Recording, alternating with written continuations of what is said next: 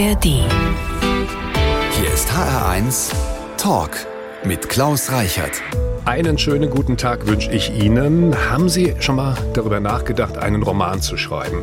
Wenn ja, dann sind Sie heute genau richtig bei uns. Und wenn nein, dann sind Sie auch richtig. Dann lernen Sie einfach eine tolle Frau kennen, die ein sehr spannendes Buch geschrieben hat. Herzlich willkommen, Elisabeth Sandmann. Ja, vielen Dank, dass ich hier sein darf. Frau Sandmann, Porträt auf grüner Wandfarbe heißt das Buch und es ist der erste Roman von Elisabeth Sandmann. Aber es ist nicht das erste Buch, das von Frau Sandmann im Laden steht. Elisabeth Sandmann ist nämlich Verlegerin. Frau Sandmann, was genau macht denn eigentlich eine Verlegerin? Ja, also eine Verlegerin ist alles Mögliche. Also die hat viele verschiedene Berufe, aber der Hauptberuf ist natürlich der, sich Themen zu überlegen oder mit Autoren, Autorinnen zusammenzuarbeiten, um Bücher zu entwickeln, die andere interessieren, die im Handel reüssieren oder auch die vielleicht auch das politische Augenmerk auf äh, Dinge lenken, die wir vielleicht übersehen. Ich habe ein Zitat von Fritz J. Radatz gefunden, Autor und Literaturkritiker. Er schreibt, der Verleger muss das Gehirn eines Philosophen, den Blick eines Radiologen, die Sanftmut einer Krankenschwester haben. Eins darf er auf gar keinen Fall haben, ein eigenes Leben. Stimmt das? Ja, also da ist was dran, weil man mit diesen Geschichten, mit denen man sich beschäftigt, mit denen verbringt man das Wochenende, man geht mit ihnen sozusagen ins Bett und wacht mit ihnen auf. Also tatsächlich ist, glaube ich, das verlegerische Leben ein 24-Stunden-Dasein. Der Wunsch, Schriftstellerin oder Schriftsteller zu werden, den haben ja viele schon sehr früh im Leben. Aber wann war Ihnen klar, ich will was mit Büchern machen? Ja, es war mir nicht so früh klar, aber nach dem Abitur wusste ich nicht, was ich machen sollte. Und dann war ich in London in einer Buchhandlung und das hat mir sehr gut gefallen. Und dann dachte ich, doch mit Büchern möchte ich gerne arbeiten. Über Ihre Karriere als erfolgreiche Verlegerin und auch als Autorin, darüber reden wir in dieser Sendung. Und ich will von Frau Sandmann auch wissen, wie man einen Bestseller schreibt oder verlegt. Elisabeth Sandmann ist heute mein Gast. Schön, dass Sie bei uns sind. Dankeschön, freue mich auch. HR1 Genau meins. Der Elisabeth Sandmann Verlag ist eine der besten Adressen in Deutschland, wenn es um Sachbücher geht. Schöne Bücher für kluge Frauen ist das Motto dieses Verlages. Auch darüber reden wir noch heute Morgen. Elisabeth Sandmann ist heute mein Gast. Frau Sandmann, sind Sie ein Morgenmensch oder eine Nachtschwärmerin? Ich bin zu einem Morgenmensch geworden und kann aber auch gut mit der Nacht umgehen. Als Verlegerin muss man nicht unbedingt in der Öffentlichkeit stehen. Als Autorin ist das natürlich was anderes. Die Leserinnen und Leser wollen wissen, wer hat das Buch Buch geschrieben, das mich so fasziniert. Normalerweise stellen Sie andere ins Schaufenster. Wie ist das für Sie jetzt mit Ihrem Roman selbst in die erste Reihe aufgerückt zu sein? Also ich habe im Grunde so die Perspektive mal gewechselt und das macht ein bisschen demütig und es ist aber auch aufregend zu sehen, was alles passiert und wie die Reaktionen sind und freue mich sehr über die Resonanz. Ich fange mal vorne an. Wenn Sie sich an die Elisabeth im Alter von zehn Jahren erinnern, waren Sie ein aufgewecktes oder eher schüchternes Kind? Ich glaube, ich war aufgeweckt. Was waren Ihre Eltern von Beruf, Frau Sandmann? Mein Vater war Jurist und meine Mutter war eine klassische Hausfrau, wie man das damals so verstanden hat, mit einem, die konnte super kochen und spielt auch in meinem Roman in gewisser Weise in verschiedenen Facetten eine Rolle, hat uns versorgt. Sie hatte aber auch viel Weise. Sexappeal. Ja, sie hatte, die war irgendwie, sah super aus und war schick und hatte Freude daran, eine gut aussehende Frau zu sein. Mussten Sie mal nachsitzen in der Schule? Nein, das wusste ich nicht. Was wollten Sie in der 10. Klasse werden? Können Sie sich daran erinnern? Wahrscheinlich Tierärztin. Können Sie sich noch an den Abischnitt erinnern? Ja, der war nicht so gut. Sie haben in Bonn und in Oxford studiert. Sagen Sie ihn doch noch, wenn Sie ihn noch wissen. Ich hatte 3,9, das können Sie nur unterbieten. Ich glaube, ich hatte 2,6. Naja, das ist doch wirklich. Ja, das ist. Ja. Also, Sie haben in Bonn und Oxford studiert. Bonn stelle ich mir vor wie Bonn und Oxford wie Hogwarts. Ist da was dran? Ja, also Bonn war ja damals die Hauptstadt. Insofern war da wahrscheinlich noch ein bisschen mehr los als heute. Und Oxford war eine tolle Erfahrung und hat ein bisschen was von Harry Potter, ja. Ja. Wie erinnern Sie sich an diese Zeit? Haben Sie viel gefeiert da oder haben Sie sich ganz auf Ihr Studium konzentriert? Beides. Also wenn man da nicht unterwegs ist, dann hat man, glaube ich, was verpasst. Also man darf da nicht nur studieren, sondern man muss da auch leben, damit es Spaß macht und ich glaube, ich habe beides genossen. Sie sind promovierte Literaturwissenschaftlerin. Hat das Studium Spaß gemacht oder gehören Sie zu den Leuten, die zu Ende bringen, was Sie angefangen haben, auch wenn Sie keine Lust mehr drauf haben? Nee, ich muss wirklich sagen, ich habe mit großer Begeisterung studiert. Ich habe auch lang studiert, ich habe gern studiert, ich habe sehr gerne promoviert, ich war gerne in der Bibliothek, ich habe gerne gelesen, ich habe mich da sehr gerne hinein vertieft und war eine begeisterte Studentin. Wie wurde Elisabeth Sandmann Verlegerin und äh, dazu noch eine der erfolgreichsten in Deutschland? Das erfahren Sie in fünf Minuten hier in HR1.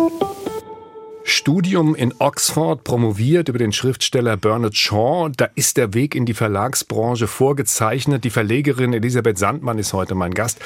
Können Sie sich noch an Ihr erstes Einstellungsgespräch erinnern? Ich habe so ein Praktikum gemacht in London in der Buchhandlung und habe festgestellt, dass ich noch nicht mal weiß, wie das englische Geld aussieht.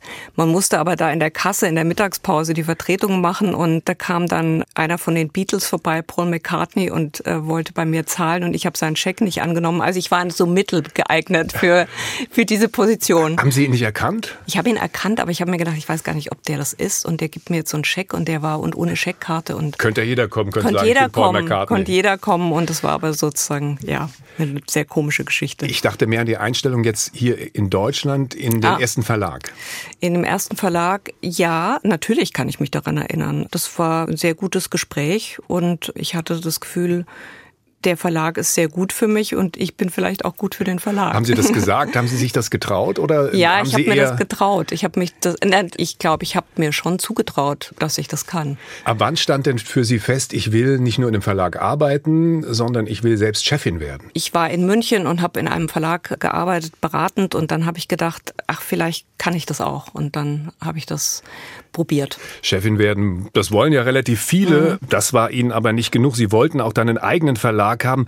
Wie haben Sie es geschafft, sich diesen Traum zu erfüllen? Ja, also ich habe einen, muss ich dazu sagen, ich habe einen Verleger geheiratet und ähm, habe die Infrastruktur dieses Verlages mit nutzen können und ähm, habe dann meinen eigenen Verlag, der ist sehr unabhängig und auch ein völlig anderes Genre gegründet und insofern habe ich mir das zutrauen können in dieser Kombination. Ihr Mann hat damals einen der erfolgreichsten deutschen Kochbuchverlage Ja, geleitet. Ja, genau. Also ganz unterschiedliche Bereiche, aber äh, so haben wir eben unsere jeweiligen sehr unterschiedlichen Dinge gemacht, aber haben da das Büro geteilt. In der Verlagsbranche gab und gibt es legendäre Gestalten. In Frankfurt erinnern sich viele an Siegfried Unseld. Mehr so der Typ Patriarch. Sind Sie eine Patriarchin? Äh, nee, das bin ich gar nicht, aber ich erinnere mich natürlich auch sehr gut an Siegfried Unseld, aber ich bin keine Patriarchin und ich habe es gerne, wenn man miteinander auf Augenhöhe arbeitet. Im Gegenteil, also ich glaube, dass ich das sogar veraltet finde. Wie war Siegfried Unseld als Chef? Ich meine, er war ja mal eine Zeit lang Ihr Chef. Sie Ja. haben ja für den Surkamp Verlag in Frankfurt auch gearbeitet. Ja, also ich habe dort eine Lehre gemacht, eine Verlagslehre und habe ihn kennengelernt. Natürlich ist man in dieser Position als Lehrling immer noch so in so einer Sondersituation. Ich habe ihn kennengelernt als einen sehr starken Mann mit einer großen Ausstrahlung und der war ein guter Kaufmann, er war ein exzellenter Leser, er war jemand, der den Kontakt zu den Autorinnen und Autoren auf eine bestimmte Weise sehr gut hat herstellen können und man hat immer gemerkt, wenn er im Haus war, denn wenn er nicht im Haus war, dann hat sich die Atmosphäre verändert. Aber er war schon ein Patriarch. Das war also er total. Er war schon der Boss. Ne? Aber absolut, ja. Und das war auch ein sehr starkes männergetriebenes Haus. Also das war, die Frauen hatten nicht diese leitenden Führungspositionen. Da gab es eine Cheflektorin und das war's, ja. Die Verlegerin Elisabeth Sandmann ist heute mein Gast im HR1 Talk. HR1 Talk. Elisabeth Sandmann ist heute bei uns. Mein Name ist Klaus Reichert. Schönen guten Tag, Frau Sandmann. Hallo. Ja, ich freue mich, dass ich da sein kann. Frau Sandmann hat ihren ersten Roman geschrieben. Er heißt Porträt auf grüner Wandfarbe. Wir stellen das Buch vor und wir verlosen auch drei handsignierte Exemplare. Elisabeth Sandmann hat über 150 Bücher verlegt. Verlegt klingt für mich immer so ein bisschen, ich habe was verlegt und find's nicht wieder. Wir haben schon geklärt, was eine Verlegerin macht. Was bedeutet das Wort verlegen? Von früher bedeutet das, dass man etwas vorlegt, dass man im Grunde in die finanzielle Vorleistung geht und das ist heute auch noch so. Und in unserem Fall würde ich sagen, wir machen die Konzepte für diese Bücher und wir arbeiten sehr eng mit den Autoren und Autorinnen zusammen. Also das ist, wir sind keine, wie ich immer sage, Druckerei, sondern bei uns wird wirklich konzeptionell gearbeitet. Hören Sie beim Verlegen oder beim Schreiben Musik? Nein. Wann hören Sie Musik? Ich höre sonst immer Musik, aber eben nicht, wenn ich arbeite. Wir spielen Ihren ersten Musikwunsch. Neil Diamond, Song Song Blue. Ja. Gibt's dazu eine Geschichte? Ja, das ist die Musik, die mich durch die Pubertät begleitet hat und vor tieferen Depressionsabstürzen gerettet hat. Insofern ist Neil Diamond mein Retter in dieser Zeit und habe gedacht, den höre ich gerne, den höre ich immer noch, dazu bekenne ich mich auch und freue mich immer, wenn der im Radio läuft. Also hier kommt Ja. Song Song Blue, Neil Diamond. Song, song, blue, weeping like a willow. Song, sleeping on my pillow. Schöne Bücher für kluge Frauen ist das Motto des Sandmann Verlages. Elisabeth Sandmann, die Gründerin des Verlages, ist heute bei mir im H1 Talk. Über ihren ersten eigenen Roman reden wir in der nächsten Stunde. Frau Sandmann, ich würde gerne noch ein bisschen was über Ihren Verlag wissen. Was war denn das erste Buch, das Sie verlegt haben? Können Sie sich daran noch erinnern? Ja, also das waren vier Bücher und ähm, eines war ein Buch über Frauen in der Oper, eins war das Geheimnis der Steine und eins war ein Buch über Engel. Und im zweiten Programm, also wenn ich das gleich hinterher schieben darf, Klar. kam eigentlich der große Erfolg, nämlich Frauen, die lesen, sind gefährlich. Das hat dann das Verlagsprogramm auch geprägt. Das Verlagsprogramm ist total vielfältig. Es gibt Bücher über berühmte Frauen, Peggy Guggenheim zum Beispiel. Dann gibt es Bücher mit Lebensberatung, würde ich sagen. Begeisterung, die Energie der Kindheit wiederfinden, die Kunst, die Eltern zu enttäuschen, heißt ein Buch. Dann Bücher über Revolutionärinnen, also wir haben keine Angst, die mutigen Frauen Irans. War die Idee, Bücher für Frauen zu machen, eine Marketingentscheidung oder gab es noch andere Gründe? Äh, Nein, es war keine Marketingentscheidung, sondern es war eine Überzeugungsentscheidung. Also ich war der Meinung, dass man Frauen ihre Geschichte zurückgeben muss. Und das hat mich, glaube ich, dahin gebracht zu diesem Verlagsprogramm, mich mit historischen Frauen, mit zeitgenössischen Frauen und auch mit politischen Frauen zu beschäftigen. Sie schreiben über Ihren Vater, ich verdanke ihm ein Frauenbild, das meinen Widerstand weckte. War auch das ein Grund? Ja, das ganz sicher. Also ich glaube, im Widerstand steckt eine unglaubliche Energie, die uns zu allem Möglichen bringen kann im besten Fall. Und bei mir war das sicher so, ja. Ich habe diesen Satz in der Danksagung in Ihrem Buch gefunden. Wie war Ihr Vater? Warum dieser Satz? Meinem Vater verdanke ich die Bücher, ich verdanke ihm die Bibliothek, ich verdanke ihm, dass wir mit viel Bildung und Wissen aufgewachsen sind, aber ich verdanke ihm eben auch ein altmodisches, fragwürdiges Frauenbild und das hat mich in den Widerstand gebracht und vielleicht wäre das nie geschehen, wenn er anders gewesen wäre. Also. Ich habe gesehen, dass Sie ein Bildband mit Fotos von Lee Miller jetzt herausgebracht haben. Von Lee Miller habe ich das Buch Krieg gelesen, das ich sehr empfehlen kann.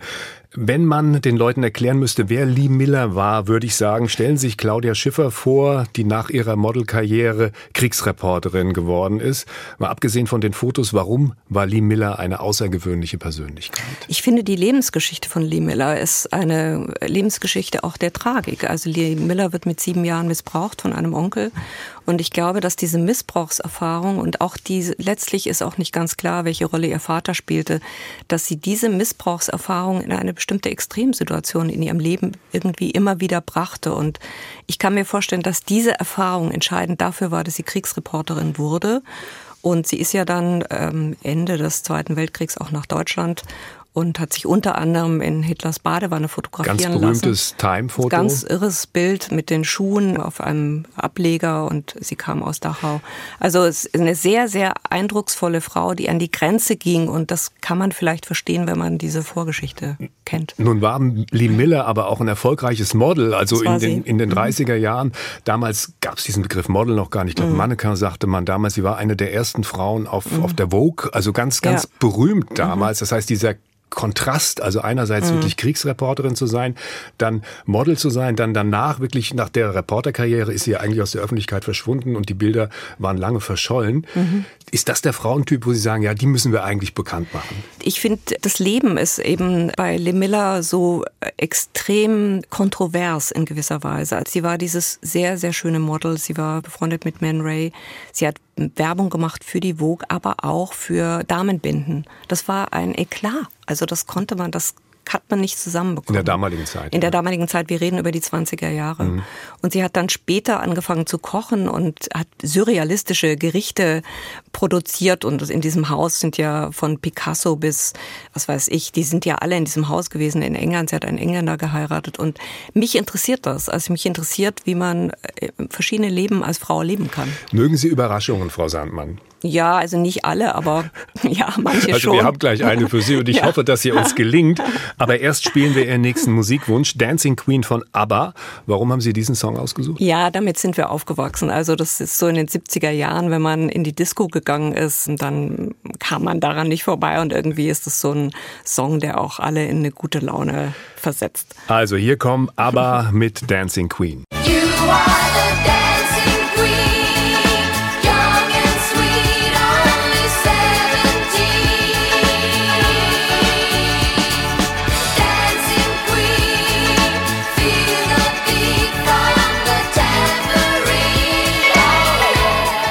Verlegerin und Autorin Elisabeth Sandmann ist heute bei uns. Wir haben ja schon über ihre Bestseller gesprochen oder über einen der Bestseller, der erste Bestseller, der den Verlag damals auch sehr bekannt gemacht hat. Und ich begrüße jetzt unseren Überraschungsgast am Telefon. Hallo, schönen guten Tag. Ja, schönen guten Tag. Haben Sie ihn schon an Ja, der Stimme? ich habe ihn erkannt. Okay, wer ist es? Nein, das darf doch nicht wahr sein. Na, dich habe ich sofort erkannt, lieber Ehrlich? Stefan. Ja, ja. Hey, Elisabeth, grüß dich. Hallo. Hallo, na, das ist ja schön, Und ich dich hatte zu schon hören. befürchtet irgendwie, dass du mich nicht erkennen wirst und wir lange rumraten müssen. Nein, Aber wunderbar, ich habe dich sofort erkannt. Ich Woran? sag Dieser mal gerade für alle anderen, Ja, Herr, ja. Herr Bollmann, geben Sie mir heute die Gelegenheit, ich sag mal für alle anderen, die Sie nicht erkannt haben, sage ich mal, wer Sie sind. Am Telefon ist Stefan Bollmann, der Autor von Frauen, die lesen, sind gefährlich, einem der größten Bestseller des Sandmann Verlages.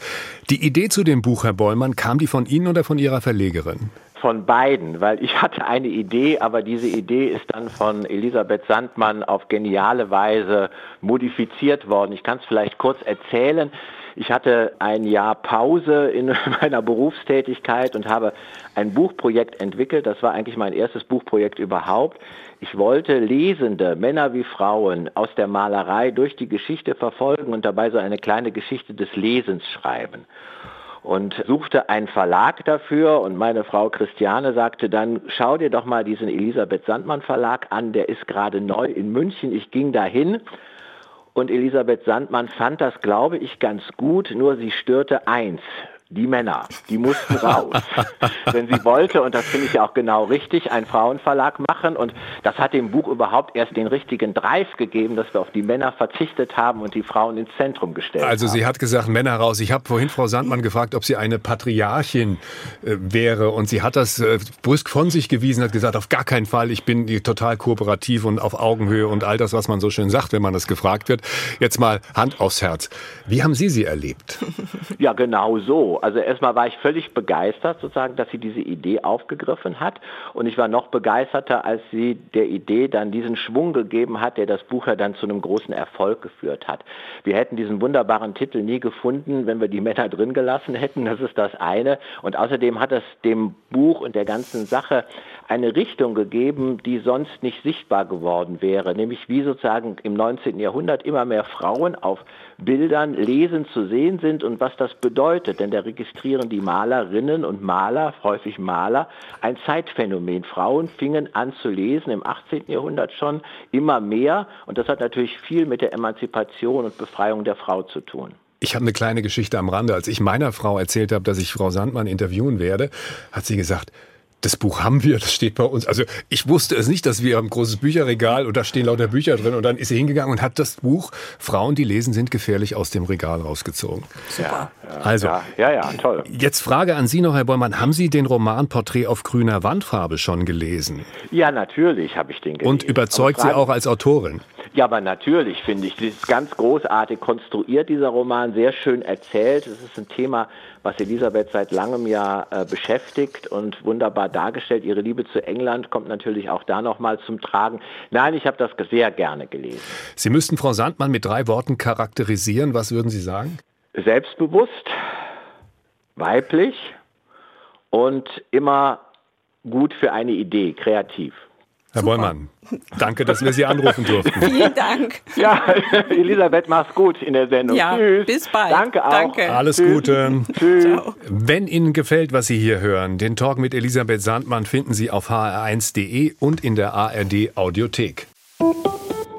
Mein Gast im H1 Talk ist heute eine erfolgreiche Verlegerin, die die Seiten gewechselt hat und jetzt Schriftstellerin ist. Ihr Roman heißt Porträt auf grüner Wandfarbe. Noch einmal herzlich willkommen, Elisabeth Sandmann. Ja, vielen Dank, dass ich hier sein darf. Frau Sandmann, wann haben Sie entschieden, jetzt schreibe ich selbst einen Roman, ich wechsle die Seiten? Ja, eigentlich sehr spät. Ich konnte mir das gar nicht vorstellen, einen Roman zu schreiben. Und dann habe ich aber vor drei Jahren etwa begonnen und einfach für mich und wollte mal ausprobieren, was daraus wird. Und dann ist da tatsächlich etwas draus geworden. Gibt es einen Schlüsselmoment oder eine Schlüsselfigur, die die Geschichte in Gang gebracht hat? Ja, das gab es tatsächlich. Also mir ist so eine Figur erschienen, die mich nicht mehr losgelassen hat. Das ist die Figur der Ella im Roman und die wollte ich gerne ausstatten mit allem, was eine Frau selbstständig unabhängig macht und das hat mich getragen. Sie haben schon erzählt, dass Ihre Mutter da auch eine gewisse Rolle gespielt hat. Kommt Ihre Mutter als Figur vor oder kommen nur Dinge ja, in Figuren vor, die Ihre Mutter charakterisieren? Ja, also meine Mutter ist keine eigene Figur im Roman, aber ich habe verschiedenen Figuren Eigenschaften meiner Mutter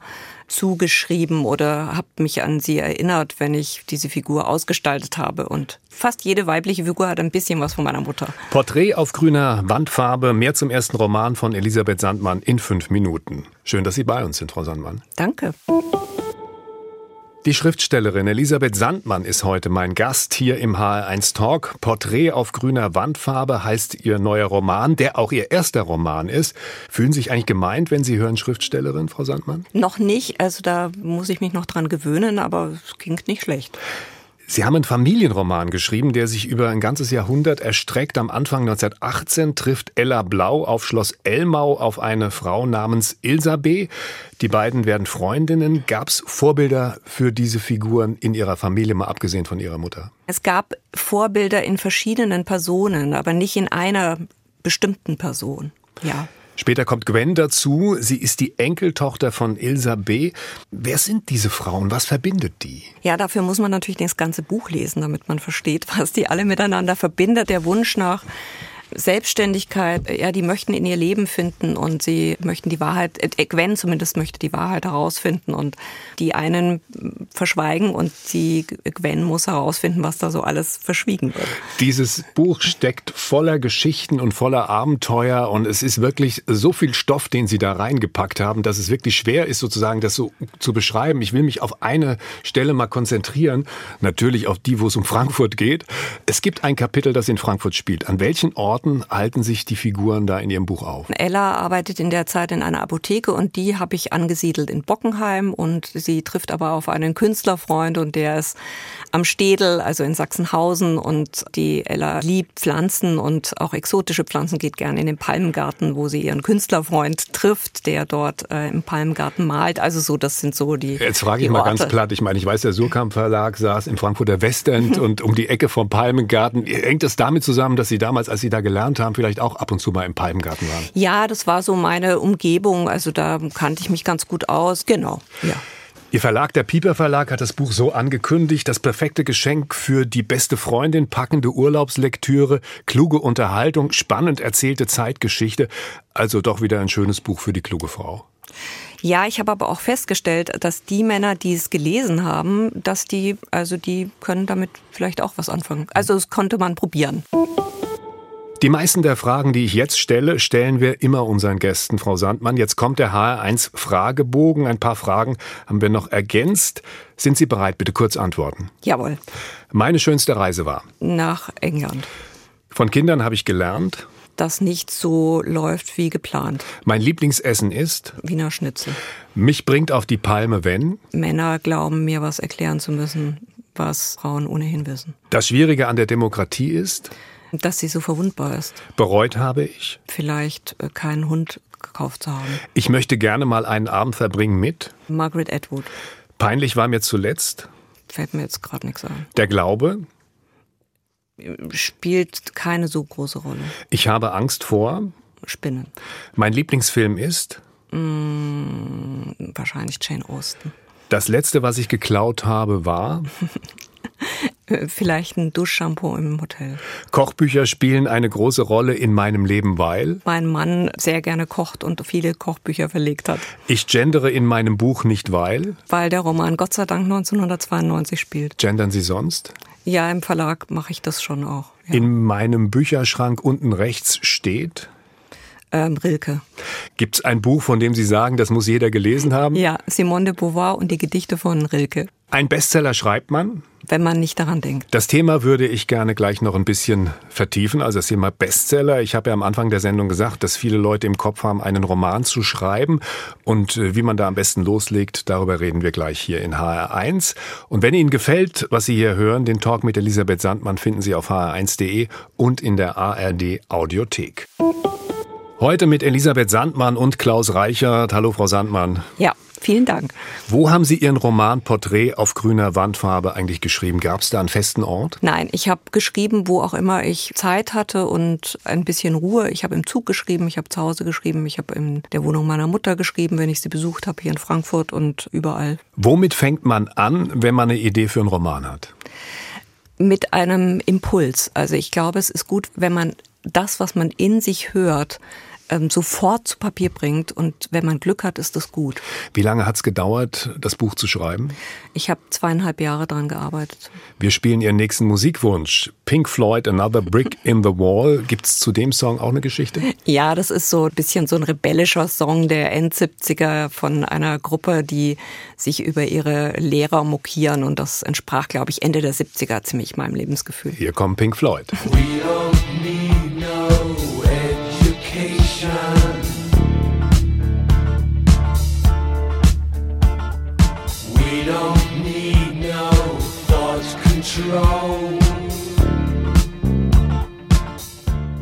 Mein Gast heute heißt Elisabeth Sandmann, Verlegerin und Autorin. Und wenn jemand weiß, wie man erfolgreiche Bücher macht, dann ist das Frau Sandmann. Frau Sandmann, Petra M. aus Dietzenbach hat eine Idee für einen Familienroman. Es geht um die Schneiderei Mommsen, die im Lauf von drei Generationen zu einem berühmten Modehaus heranwächst. Opa hat Fahnen für die Nazis genäht, die Mutter wurde von einem GI geschwängert und die Tochter wird zur deutschen Coco Chanel. Dazu wird die Geschichte deutscher Mode erzählt, also ein biografisches Sachbuch. Könnte das was werden? Da steckt was drin. Daraus könnte man was machen. Ähm, Das ist natürlich jetzt wirklich auch ziemlich viel, aber ja. Wie macht man aus dieser Idee ein Buch? Indem man versucht, die einzelnen Geschichten herauszulösen. Also wer hat welche Geschichte zu erzählen? Sind das interessante Geschichten? Sind das überzeugende Charaktere? Sind das Persönlichkeiten? Und wie gestaltet man eine Persönlichkeit aus? Und wie vermittelt man auch Wissen? Also das, was Sie angesprochen haben. Wer ist Coco Chanel gewesen und was hat sie gemacht? Und welche Fahnen genau hat der Opa genäht und aus welchem Grund und für wen? Also das heißt, das einzubetten in einen historischen Kontext, das fände ich wichtig. Und die Figuren eben, wie gesagt, so auszustatten, dass sie authentisch sind und dass man das Gefühl hat, man bekommt wirklich etwas geboten. Wo kann man schreiben lernen, Frau Sandmann? Es gibt gute Schreibwerkstätten, wo man das lernen kann und das weiß ich aber ich ehrlich gesagt gar nicht, ob man es wirklich lernen kann. Sie danken am Ende des Buches Ihrem Sohn Philipp und schreiben auf die Heldenreise, die Liebe und das Leben. Das schreiben Sie also auf die Heldenreise, die Liebe und das Leben. Ein Hoch wahrscheinlich.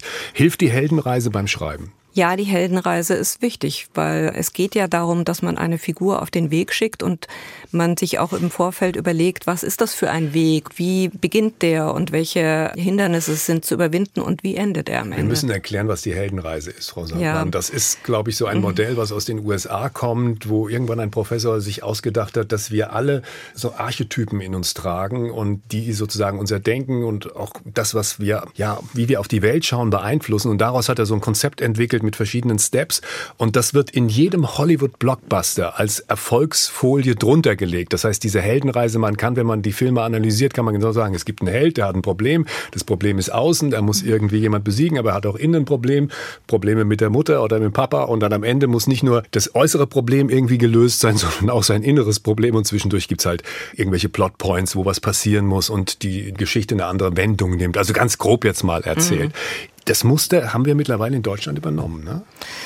Bei mir sind es ja Heldinnen. Es ist Ja. eine, eine Heldinnenreise und ich habe daran ehrlich gesagt gar nicht wirklich beim Schreiben gedacht. Und es ist ein bisschen so ein Synonym für ein vielleicht gelungenes Modell des Schreibens, des Lebens. Also wir haben in der. Schule einen Lehrer gehabt, der hat uns immer Inhaltsangaben schreiben lassen. Und zwar wirklich nach so einem ganz festen Schema. Also Anfang, Mittelteil, Schluss und dann irgendwie auch diese Plotpoints da, diese, das hieß damals anders, ich weiß gar nicht mehr wie. Haben Sie so ein Konzept bei Ihrem Buch auch vorher angefertigt? Nee, das habe ich gar nicht gemacht. Ich bin aber sonst in meiner Arbeit sehr dafür, dass man sowas macht, weil man damit so eine gewisse Struktur schafft. Also ich war selber vom Schreiben überrascht und bin über dieses und das Schreiben hat sich auch ähm, ergeben. Also ich habe diesen Plan nicht gehabt.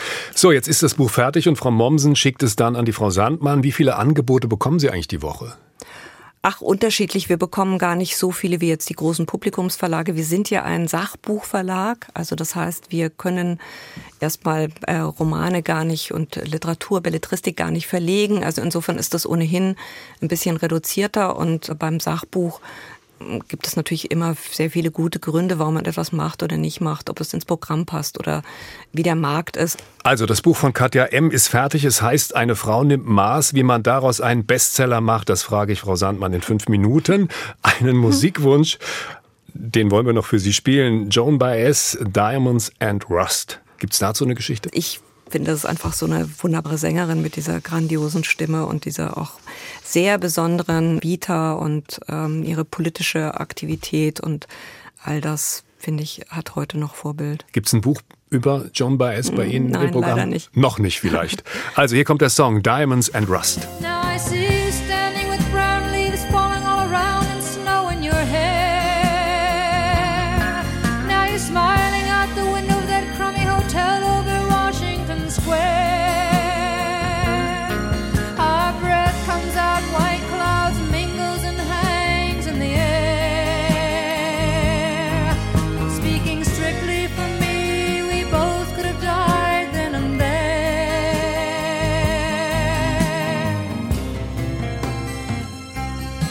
Sie wollten schon immer einen Bestseller schreiben und wissen nicht, wie es geht, dann sind Sie hier genau richtig. Sie lesen gerne Bestseller und äh, haben sich schon immer gefragt, wie wird ein Buch tatsächlich dann am Ende zum Bestseller? Wir verraten es Ihnen. Sie lesen nicht gerne, dann verpassen Sie eine ganze Menge. Elisabeth Sandmann ist heute bei uns, Verlegerin und Autorin. Eine Frau nimmt Maß, wäre das ein guter Titel?